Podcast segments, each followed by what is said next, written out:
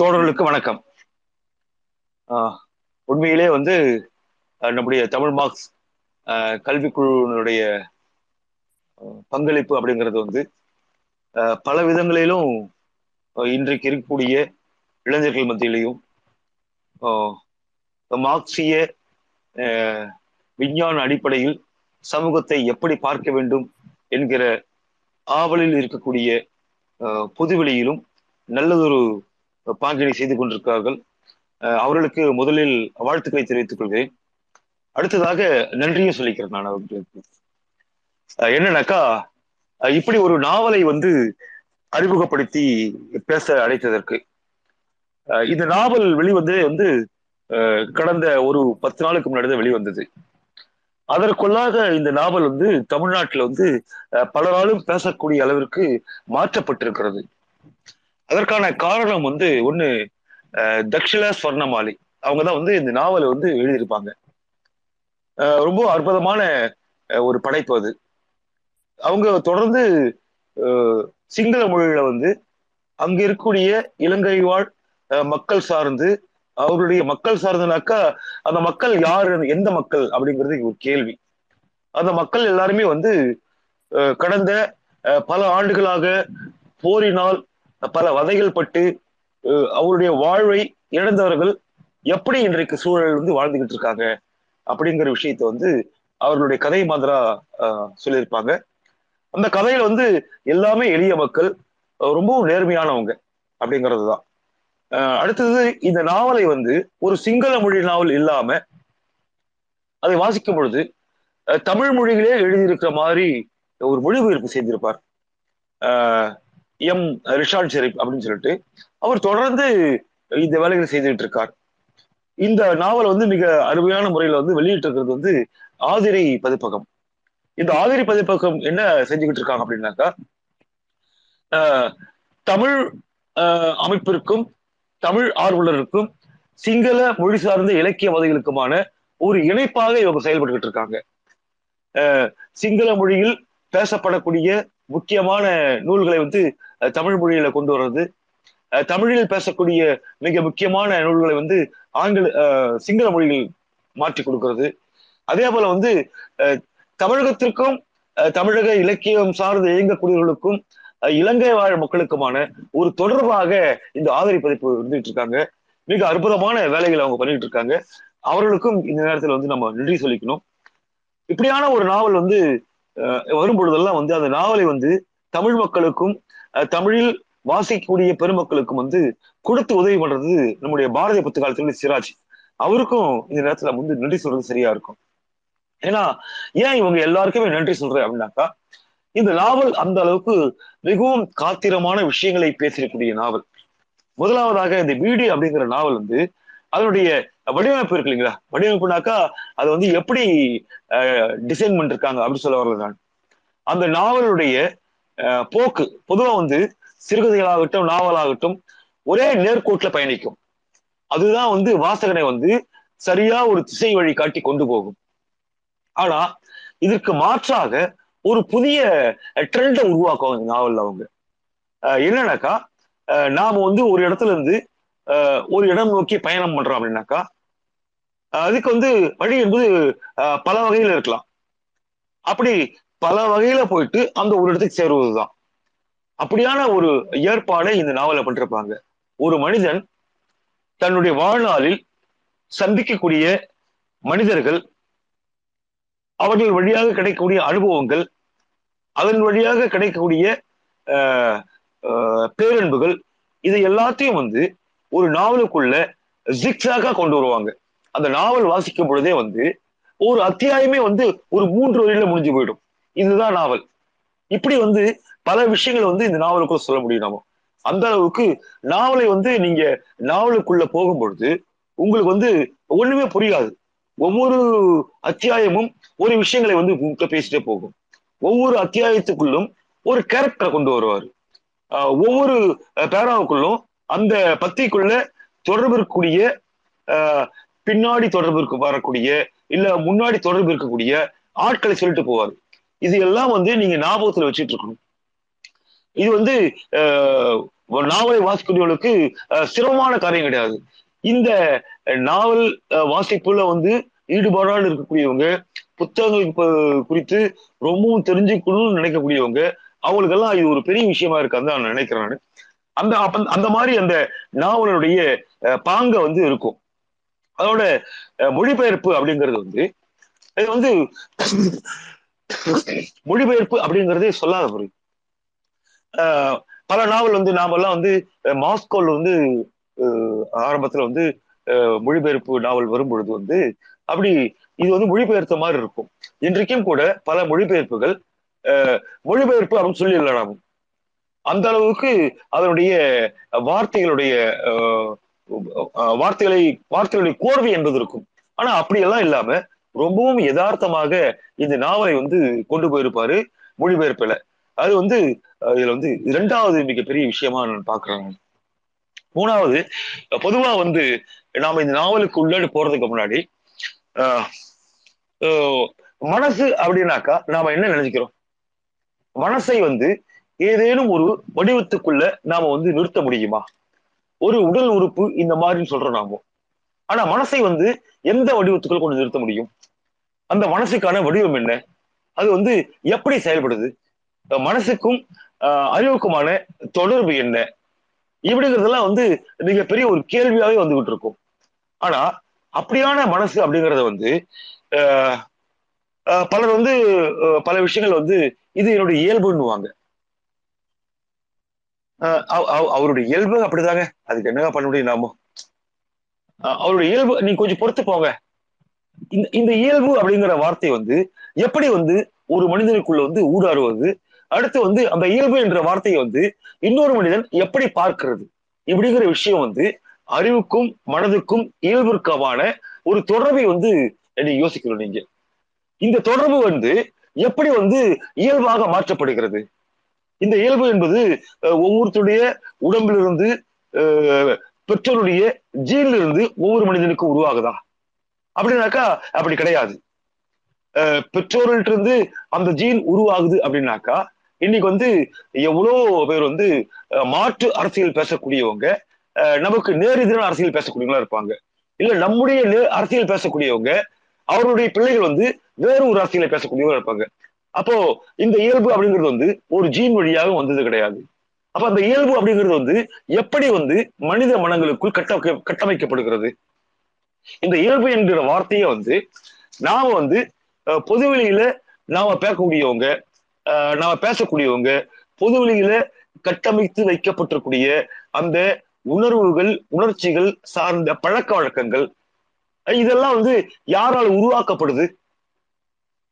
வெளியிருந்து இதெல்லாம் வந்து ஒரு முதலாளித்துவ கட்டமைப்பு யார் கையில இருக்குதோ, ஒரு அரசு நிர்வாகம் யாருடைய கரங்கள் இருக்குதோ அவர்கள் உருவாக்குறது தான் இந்த பண்பாடு, கலாச்சாரம், இந்த நுகர்வு சம்பந்தப்பட்ட எல்லா விஷயங்களும். அப்போ இதையோட நீங்க சேர்ந்து யோசிக்கும் பொழுது இந்த இயல்பு என்பது வந்து எதிரில் இருக்கக்கூடிய பழகக்கூடியவர்கள், எதிரில் இருக்கக்கூடியவங்க பேசக்கூடியவங்க, எதிரில் இருக்கிறது யாரை பார்க்கிறோமோ அவங்களுடைய பண்பாடு, கலாச்சார நடவடிக்கை இதை வந்து உள்வாங்கிட்டு ஒரு மனிதன் வந்து பழக்கப்படுத்திக் கொள்வதுதான் இயல்பு. அப்ப இந்த இயல்பு அப்படிங்கிறது வந்து தனியாக ஒரு மனிதனுக்கு எப்பொழுதுமே வர்றது கிடையாது. எதிரில் இருக்கக்கூடிய, பேசக்கூடிய, எதிரில் பழக்கப்படக்கூடிய இந்த விஷயங்களை பார்த்துதான் ஒரு மனிதனுடைய இயல்பு கட்டமைக்கப்படுது. இந்த இயல்பு அப்படிங்கிறது வந்து அந்த மனிதன் எப்பொழுதும் மாற்றிக்கொள்ளலாம். மாற்றுவதற்கான வேலையை எது கொடுக்குதுனாக்கா வெளியே வந்து அவன் பார்க்கக்கூடிய மற்ற எல்லா விஷயங்களும், அவன் பார்வையில் படக்கூடிய எல்லா விதமான சிந்தனைகளும் தான் ஒரு மனிதனுடைய இயல்பை உருவாக்குவது.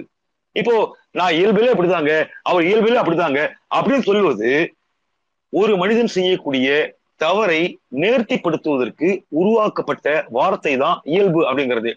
அப்போ இந்த மாதிரியான இயல்போடு இருக்கக்கூடிய, இந்த மாதிரி மனநிலையோடு இருக்கக்கூடிய ஒரு மக்கள் எப்படியா பட்டவங்களா இருப்பாங்க அப்படின்னு பார்க்க போனாக்கா, இன்னைக்கு வந்து இலங்கை மாதிரியான ஒரு நாட்டுல வந்து அங்க இருக்கக்கூடிய அரசாங்கம் அந்த மக்களை வந்து எந்த அளவிற்கு சின்னாபின்னப்படுத்தி இருப்பார்கள், அவருடைய வாழ்நிலை எப்படி போர் சூழலால் பாதிக்கப்பட்டிருக்கும், சூறையாடப்பட்டிருக்கும். அப்போ இங்க சூறையாடப்பட்டிருக்குது, பாதிக்கப்பட்டிருக்குது. இப்படியாப்பட்ட ஒரு சூழல்ல வந்து அங்கு இருக்கக்கூடிய சாதாரண மக்கள் எந்த மாதிரியான மனநிலையோட வாழ்க்கையை நடத்துவாங்க? இன்றைய பொழுதில் நாம் இருக்கிறோம், நாளை பொழுது நமதாக இருக்காது. அப்போ இன்றைய பொழுதை வந்து எப்படி வந்து அணு அணுவாக ருசித்து வாழ்ந்துகிட்டு இருப்பாங்க அவங்க? நாளைக்கு என்ன நடக்குதுன்னு தெரியாது. அவங்ககிட்ட வந்து எதையுமே வந்து அந்த சாதாரண ஒண்ணும் இல்லாத மக்கள்கிட்ட வந்து எதையும் வந்து மறைச்சி பேசணும்னு அவசியம் கிடையாது. ஒரு வெளிப்படைத்தன்மை இருக்கும், ஒரு நேர்மை இருக்கும். அவங்க கிட்ட வந்து பொய் என்பது அறவே இருக்காது. அவருடைய வாழ்வை வந்து ரொம்பவும் சந்தோஷமா கொண்டாடுவாங்க. அவங்க எப்படி இருப்பாங்கனாக்கா, ஒரு சந்தோஷத்தை வந்து எப்படி கொண்டாடுகிறார்களோ, ஒரு துக்கத்தை வந்து எப்படி சாதாரணமா எடுத்துக்கிறாங்களோ, அதே மாதிரிதான் சந்தோஷத்தையும் சாதாரணமா கொண்டாடிட்டு போவாங்க அவங்க. அப்படியான ஒரு மனநிலையில் இருக்கக்கூடிய மக்கள் அவருடைய வாழ்நிலைமை எப்படி இந்த நாவலில் பேசப்படுது, இதுதான் இந்த நாவல் வந்து முக்கியமான விஷயமே. நான் நாவலுக்குள்ள வந்து முழுவதுமாக போக விரும்பல, ஏன்னாக்கா இந்த நாவலை நீங்க வாசிக்கணும். இந்த நாவலுடைய மேலோட்டத்தை, அதுல வரக்கூடிய கேரக்டர்ஸை மட்டும் உங்ககிட்ட வந்து அறிமுகப்படுத்திட்டு இதை நான் முடிச்சுக்கலாம்னு நினைக்கிறேன். நான் பொதுவா இந்த நாவல்ல இருக்கக்கூடிய கதாபாத்திரங்கள்னாக்கா நயன் அப்படிங்கிறதுதான் வந்து மிக முக்கியமான கதாபாத்திரமே. அந்த கதாபாத்திரத்தின் வழியாக தான் வந்து பல கதாபாத்திரங்கள் நாவலுக்குள்ள வந்து அறிமுகப்படுத்தப்படுவார்கள். இவர் தான் எல்லா கதாபாத்திரத்தையும் ஒருங்கிணைச்சு ஒரு விஷயத்தை பேசக்கூடியவர்கள். அப்போ இந்த விஷயம் என்பது எதை ஒட்டி இருக்கும்? நயன் பேசக்கூடியது, நயன் அப்படிங்கிற பேரு இருக்குங்களா, நான் உங்களுக்கு சாதாரணமா சொல்றேன். அவருடைய பேர் வந்து ஒரு 10 வார்த்தைகள் இருக்கும். ஒரு மனிதனுக்கு ஒரு பேர் இருக்கும், இன்னொரு மனிதனுக்கு வந்து ரெண்டு பேர் தான் என்ன ஆகும்? அப்படியே ஒரு கேள்வி வரும். ஒரு பேருக்கான ஒரு அரசியல் இருக்கும், இன்னொரு பேருக்கான ஒரு அரசியல் இருக்கும். இந்த ரெண்டு அரசியலுமே தவிர்த்து நயன் அப்படிங்கிற பேரோட போகும். இந்த அரசியல் என்ன அப்படிங்கிறத வந்து நீங்க நாவலுக்குள்ள போய் பாருங்க. அது வந்து மிகப்பெரிய ஒரு சாதி அரசியல் இருக்கும் அதுக்குள்ள. அது தமிழ்நாட்டுல மட்டும் கிடையாது, இந்தியாவில மட்டும் கிடையாது, இலங்கைக்குள்ளும் அந்த சாதி அரசியல் வந்து எப்படி ஊடி இருக்கிறது அப்படிங்கிற விஷயத்த வந்து அவருடைய பேரை வந்து முன்வைத்து பேசியிருப்பார் அந்த நாவலுக்குள்ள. அதே போல வந்து நயனோட அம்மா பொதுவா வந்து நம்ம பெண்கள் அப்படின்னாவே வந்து மிகப்பெரிய ஒரு கட்டமைப்புக்குள்ள இருப்போம். பெண்கள்லாம் வந்து இப்படிதான் இருப்பாங்க, அவங்க வந்து எதையுமே வந்து வெளிப்படையா பேச மாட்டாங்க. அடுத்து வந்து பெண்கள் வந்து ஒரு அதாவது தாய் ஒரு புனிதப்படுத்துறது, பெண்கள் அப்படின்னாவே ஒரு புனிதப்படுத்தி பேசுவது. அவங்க அப்படியெல்லாம் கிடையாது, இந்த மாதிரி ஒரு விஷயம் இருந்து இருக்குல்ல, அதை வந்து அடுத்து நொறுக்கக்கூடிய மாதிரி அந்த நயனுடைய அம்மா இருப்பாங்க. அவங்க ஒரு சாதாரண மக்கள், சாதாரண ஆள் தான் அவங்க. அவங்களுடைய பழக்க வழக்கம் எப்படி இருக்குனாக்கா, அவங்க வந்து ரொம்ப வந்து அழகா தன்னை வந்து உடை உடுத்திக்குவாங்க, தேவையான மேக்கப் போட்டுக்குவாங்க. பகல்ல வந்து வெளியே போனாங்கன்னாக்கா நைட்டு முழுக்க வந்து சரக்கு அடிப்பாங்க. வெடிகாலம் வந்து அவருடைய ஆண் நண்பர்கள் கொண்டு வந்து வீட்டுல விட்டுட்டு போவாங்க ஒரு காலத்துல. அப்படியாதான் வந்து அந்த பெண் என்பது பேசப்படுவாங்க. அதுல அவங்கள வந்து எதையுமே வந்து மறைச்சு எல்லாம் பேச மாட்டாங்க. இது எல்லாமே வந்து அவருடைய அப்பாவுக்கு தெரியும். இப்போ இந்த அப்பா அப்படின்னாக்கா, இந்த கேரக்டருக்கு வந்து 2 அப்பா வருவாங்க. அவர் இந்த கேரக்டர் பேசும். முதல் அப்பாவுடைய அதாவது அவருடைய அம்மாவுக்கு வந்து முதல் கணவன் வந்து கணவன் கிடையாது, அவன் காதலனா இருப்பான். அப்ப வந்து காதலிச்சு கரு உண்டான பிறகு அவர் வேறொருடைய பெண்ணை திருமணம் பண்ணி போயிடுவார். கரு உண்டான பிறகு இந்த அம்மாவுக்கு வந்து இன்னொரு திருமணம் நடக்கும். திருமணம் நடந்த பிறகு இவங்களுக்கு கரு உண்டானது அந்த கணவருக்கும் தெரியும். இது 2 பேரோட போல. குழந்தை பிறந்த பிறகு தன்னுடைய அப்பா இப்ப நம்ம கூட இருக்கிற கிடையாது அப்படிங்கிற விஷயம் வந்து இந்த குழந்தைக்கும் தெரியுது. குழந்தை யாரு? நயன்.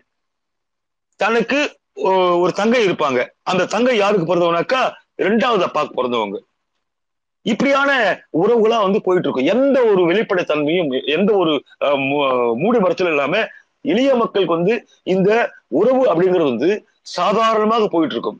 இதெல்லாம் வந்து தமிழ்நாட்டுல இப்படியாப்பட்ட கதை எழுதினாக்கா மிகப்பெரிய கலாச்சார சீரழிவே நடந்துகிட்டு இருக்குது அப்படின்னு சொல்லுவாங்க. இதெல்லாம் வந்து ஒவ்வொரு மனிதர்களுக்குள்ளும் பேசப்படலைனா கூட அங்கு எங்கேயாவது ஒரு இடத்துல வந்து சமூகத்துல வந்து இப்படி போய்கிட்டுதான் இருக்கும். நம்முடைய முன்னோடிகள்லாம் எடுத்து பார்த்தீங்கன்னாக்கா இதை விட மோசமா இருந்ததுக்கான சான்றுகள் வரலாற்று சான்றுகள் ஏராளமாக இருக்கும். இன்றைக்கும் இது இருக்கானாக்கா இருக்குது அப்படிங்கறதுதான். இந்த உடல் சார்ந்த விஷயங்கள் அப்படிங்கறது வந்து எளிய மக்கள்கிட்ட ஒரு பெரிய விஷயமா பண்ணாதுங்க அவங்களுக்குள்ள. அப்படி இந்த கதையில வந்து இருக்கும். அதே போல வந்து இந்த கதையில வந்து அந்த நயன் வந்து ஒரு 3 பெண்களை காதலிப்பார், 4 பெண்களை காதலிப்பார். முதல்ல வந்து பிரியம்பதா அப்படின்னு சொல்லிட்டு ஒரு பெண். பிரியம்பதாவுக்கும் இவருக்குமான காதல் வந்து ரொம்பவும் கவித்துவமா பேசியிருப்பாங்க இந்த நாவல்ல. அதாவது ஸ்கூல் படிக்கும் போதுல இருந்து பிரியம்பதா மேல வந்து இவருக்கு வந்து ஒரு அஃபெக்ஷன் இருக்கும். ஆனா அந்த பிரியம்பதாவுக்கு வந்து இவர் மேல வந்து ஒரு அன்பெல்லாம் வராது. அது எப்ப வரும்னாக்கா, பிரியம்பதாவுக்கு கல்யாணத்துக்கு பிறகு அவருடைய அன்பை வந்து இவருக்கு தெரிவிப்பதற்கு முயற்சி பண்ணுவார். அது எப்படி அப்படிங்கறது வந்து நீங்க நாவல வாசிங்க அப்படிங்கறதுதான். அடுத்து பெண்கள் வந்து எப்படி இருக்காங்க அவங்களுடைய வாழ்க்கையில, அவங்க வந்து எதையுமே வந்து நேர்மையா அணுகக்கூடியவங்க பெண்கள், எதையும் வந்து மூணு வருஷத்துல பேச மாட்டாங்க. இவர் வந்து நயன் வந்து ஒரு 35-40 வயசுல வந்து தெருவுல வந்து நம்ம பொம்மை கடையெல்லாம் இருக்கு இல்லைங்களா, இப்ப ரோட்ல வந்து நம்ம டி நகர் போயிட்டோம்னாக்கா டி நகர்ல வந்து ஒரு பெரிய பொம்மை மாதிரி போட்டுக்கிட்டு ஒரு கடைக்கு இந்த கடைக்கு வாங்க வியாபாரம் பண்றதுக்கு வாங்கன்னு சொல்லிட்டு பொம்மை கூப்பிடும். அந்த மாதிரி சொல்லக்கூடியவரு தான் அவருக்கு தினந்தோறும் கிடைக்கக்கூடிய பணத்தை வச்சுதான் அந்த வாழ்க்கையை போயிட்டு இருக்கும். அப்படியான ஒருத்தர் வந்து ஒரு நாள் என்ன பண்ணுவாருனாக்கா, அவர் வந்து ஒரு குரங்கு மாதிரி வேஷம் போட்டுட்டு அந்த வேலையை பண்ணிட்டு இருப்பார். அப்போ இந்த குரங்கு மேல வேஷம் போட்டுட்டு வேலை போடுறவர் வந்து அவர் மேல ஒரு பெண் வந்து ரொம்பவும் அஃபெக்ஷன் ஆயிடுவாங்க. ஒரே நாள்ல ஒரே நிமிஷத்துல அஃபெக்ஷன் ஆகி அவர் எந்த மாதிரிலாம் டான்ஸ் போடுவாரோ அந்த மாதிரிலாம் டான்ஸ் போட்டுக்கிட்டு நீங்க எங்க வீட்டுக்கு வாங்கன்னு சொல்லிட்டு கூப்பிடுவாரு. வீட்டுக்கு போன உடனே எங்க வீட்டுக்காரர் வருவாரு. ஆனா வந்து அவர் கேள்வி கேட்டா நீங்க எல்லாம் பயந்துடாதீங்க, நீங்க சாதாரணமா பதில் சொல்லுங்க, நீங்க ஒண்ணும் கண்டுக்காதீங்க. அப்போ உங்களுக்கு குழந்தை இருக்கான்னு கேட்பேன். குழந்தை இருக்குது, அவனும் வந்து டியூஷன்ல இருந்து லேட்டா தான் வருவான், ஒன்னும் பிரச்சனை இல்லை, நீங்க வாங்க நாம உட்காந்து பேசிக்கிட்டு இருப்போம் அப்படின்னு சொல்லிட்டு முதல் நாள் வந்து வீட்டுக்கு கூப்பிட்டு போவாங்க. கணவர் வருவாரு. கணவருக்கு பேரே சௌச்சு. அவர் ஒரு மாதிரி முசுடு மாதிரி இருப்பாருன்னு வச்சுங்களேன். அவர் வருவாரு, தண்ணி அடிப்பாரு, வீட்டுல போய் படுத்துருவார். அவள் தான் அவரு எதுவும் கிடையாது. இந்த குழந்தையோடும் வந்து அஃபெக்ஷனா இருக்க மாட்டார். இந்த பெண்ணு வந்து அந்த குழந்தையோட அஃபெக்ஷனா இருக்க மாட்டாங்க. இவங்க வந்து இவங்களுடைய கேரக்டரே வேற மாதிரி இருக்கும். அந்த மாதிரியான ஆள் வந்து இந்த இவரை கூப்பிட்டு போயிட்டு வீட்டுல உட்கார வச்சு சும்மா சாப்பிட்டுட்டு பேசிக்கிட்டு இருப்பாங்க. பேசிக்கிட்டு சரி நான் கிளம்புறேன்னு, சரி நாளைக்கு நீ கண்டிப்பா வந்துரு அப்படின்னு சொல்லிட்டு போவாங்க. இவன் என்ன பண்ணுவான், மறுநாள் போயிட்டு அங்க போய் மீண்டும் வேற ஒரு வேஷம் போட்டு அதை கொடுப்பாங்க. அந்த வேஷத்தை போட்டு இருப்பான். இந்த வேஷம் போட்டு வாழ்ந்துட்டு இருக்கும்போது இவனா வந்து இவனை பார்த்துட்டு அந்த அம்மா வருவாங்க. வந்துட்டு பார்த்தாக்கா இவன் வேற மாதிரி வேஷமா இருக்கும். இது என்னடா அது நமக்கு பிடிக்காத வேஷமா இருக்குது அப்படின்னு சொல்லிட்டு அவன் என்ன பண்ணுவா, நீ வீட்டுக்கு வரத்தால நீ போன்னு சொல்லிட்டு சரண் போயிடுவா. இவனுக்கு ஒண்ணுமே புரியாது. அதாவது ஒரு பெண் அப்படிங்கிறது வந்து தனக்கு பிடித்த மாதிரி இருந்தாக்கா அவனோட வந்து தான் வந்து எந்த விதமான கள்ளம் கபடமும் இல்லாமல் நேர்மையாக தன்னை அன்பை வெளிப்படுத்தக்கூடியவர். இவங்க 2 பேருக்கும் ஒரு உரையாடல் வரும். நயனுக்கும் அந்த சேலை கட்டிய பெண், இப்படிதான் கேரக்டரே இருக்கும். சேலை கட்டிய பெண் தான் கேரக்டர். 2 பேருக்கும் உரையாடல் வரும். அந்த உரையாடல வந்து கேட்பான் இவன், நீங்க உங்க வீட்டுக்கார காதலிக்கிறீங்களா அப்படின்னு சொல்லிட்டு. ஐயோ காதலிக்கலாம் கிடையாது அப்படின்னு அந்த அம்மா. அப்போ அவரு காதலிக்கிறாரா? அதுவும் கிடையாது. அப்புறம் எப்படி நாங்க சந்தோஷமா இருக்கிறோமே. தன்னுடைய கணவன் காதலிக்கல, தானும் தன்னுடைய கணவனை வந்து நேசிக்கல, ஒரு குழந்தை இருக்குது, ஆனா சந்தோஷமா இருக்காங்க. இந்த சந்தோஷம் அப்படிங்கிற விஷயம் வந்து எப்படி அவங்களுக்குள்ள வந்து உருவாகுது? அவங்களும் வந்து ஒரு வரையறைக்குள்ள இருந்தாலும் அவர்களுக்கான சுய விருப்பங்களோடு தங்களுடைய வாழ்க்கையை பகிர்ந்து கொண்டு வருகிறார்கள் மற்றவர்களோடு. இதுல என்னன்னாக்கா இருவரும் யாருக்குள்ள வந்து உடல் ரீதியாக எந்த விதமான ஒரு நெருக்கமே இருக்காது. ஆனா அன்பு அப்படிங்கிறது வந்து எல்லா இடத்துலையும், நேசம் அப்படிங்கிறது வந்து பரவலாக வீசி எறியப்படும் நாவல் முழுக்க. அப்படியான ஒரு நாவலை வந்து ஸ்வர்ணமாலி படைச்சிருக்காங்க. அடுத்தது வந்து இந்த நாவல்ல வந்து முக்கியமா நான் சொல்ல வேண்டியது என்னன்னாக்கா, அவங்களுடைய பெரியம்மா, அவருடைய அத்தை, மாமா, இவங்களுடைய 3வது கடைசி மனைவி, அவங்க வந்து கல்யாணம் பண்ணிடுவாங்க. அவங்களதான் அவங்க வந்து யாருனாக்கா கடுமையான உழைப்பாளி, ரொம்பவும் ஏழ்மையா இருக்கக்கூடியவங்க. அவங்களுடைய அன்பு அப்படிங்கிறது வந்து சாதாரண, அதாவது நாம எல்லாம் வந்து நம்மள எத்தனை பேர் வந்து டீ கடையில போயிட்டு டீ சாப்பிடும் போது அங்க வந்து ஒரு நாய்க்குட்டி வரும். அந்த நாய்க்குட்டிக்கு வந்து புற வாங்கி போட்டிருக்கோம், பிஸ்கட் வாங்கி போட்டிருக்கோம். கொஞ்சம் யோசிச்சு பாருங்க, எத்தனை பேர் செஞ்சிருப்போம்.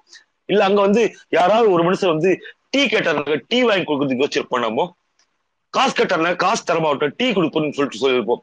இந்த மாதிரி நமக்குள்ள நிறைய மனிதர்கள் செஞ்சிருப்போம், நிறைய மிருகங்களை செஞ்சிருப்போம். ஆனா அந்த அந்த அந்த அம்மா அஞ்சலிக்கா அப்படிங்கிறவங்க வந்து அங்க இருக்கக்கூடிய எளிய உயிரினங்கள், அதாவது நாய், பூனை, இந்த மாதிரி உயிரினங்களோட ரொம்பவும் நேசமா இருப்பாங்க.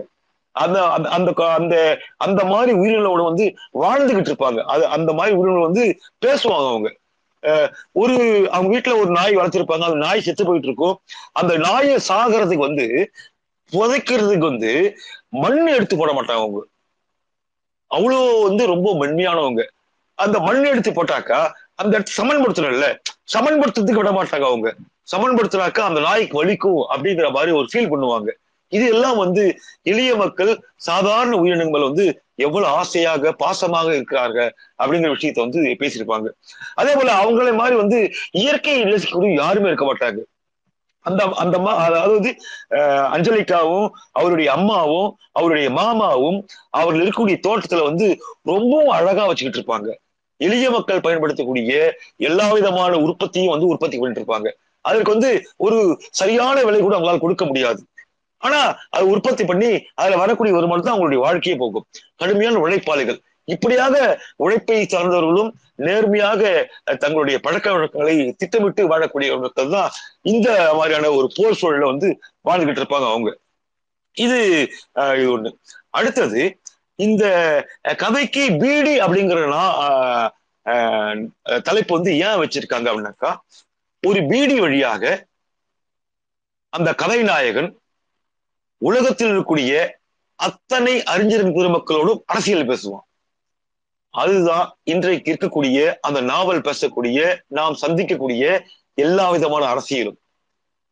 இந்த நாவல் முழுக்க அரசியல் மிகவும் இலகுவாக ஊடாடி இருக்கும்.